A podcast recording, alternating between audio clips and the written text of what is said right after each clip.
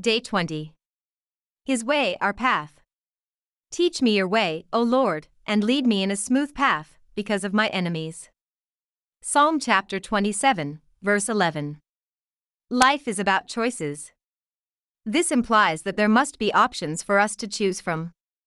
The freedom to choose is an integral part of our humanity, for God has given us free will.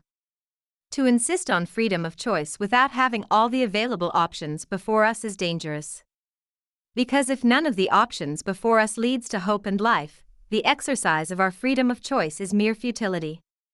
The psalmist made a choice to avail before him an option that would lead to hope and life when he asked the Lord to teach him his way. In life, we are often confronted with challenges and the work of the enemy.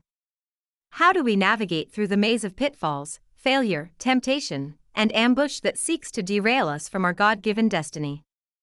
We must have the Lord's way in us. We need to learn His way, familiarize with it, and internalize it. Only when we have His way in us, that we can recognize His leading in all our decision making. The smooth path that the psalmist yearned for is not on a map, but appears whenever he made godly choices to choose God's way, to choose the way of the Spirit over the way of the flesh. The way of the Spirit is the way of righteousness.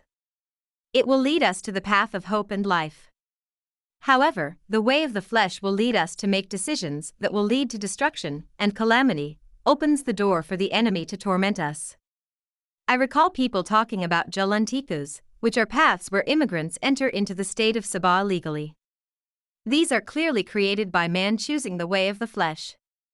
The consequence of these choices is evident today in our state, on many fronts. All of us have options.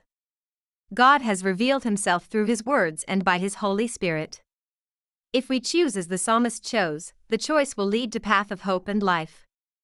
Whenever we are presented with an opportunity to choose, make sure that among the options before us, there is the way of the Lord. Choose wisely. The path you walk in will determine your future. Prayer focus.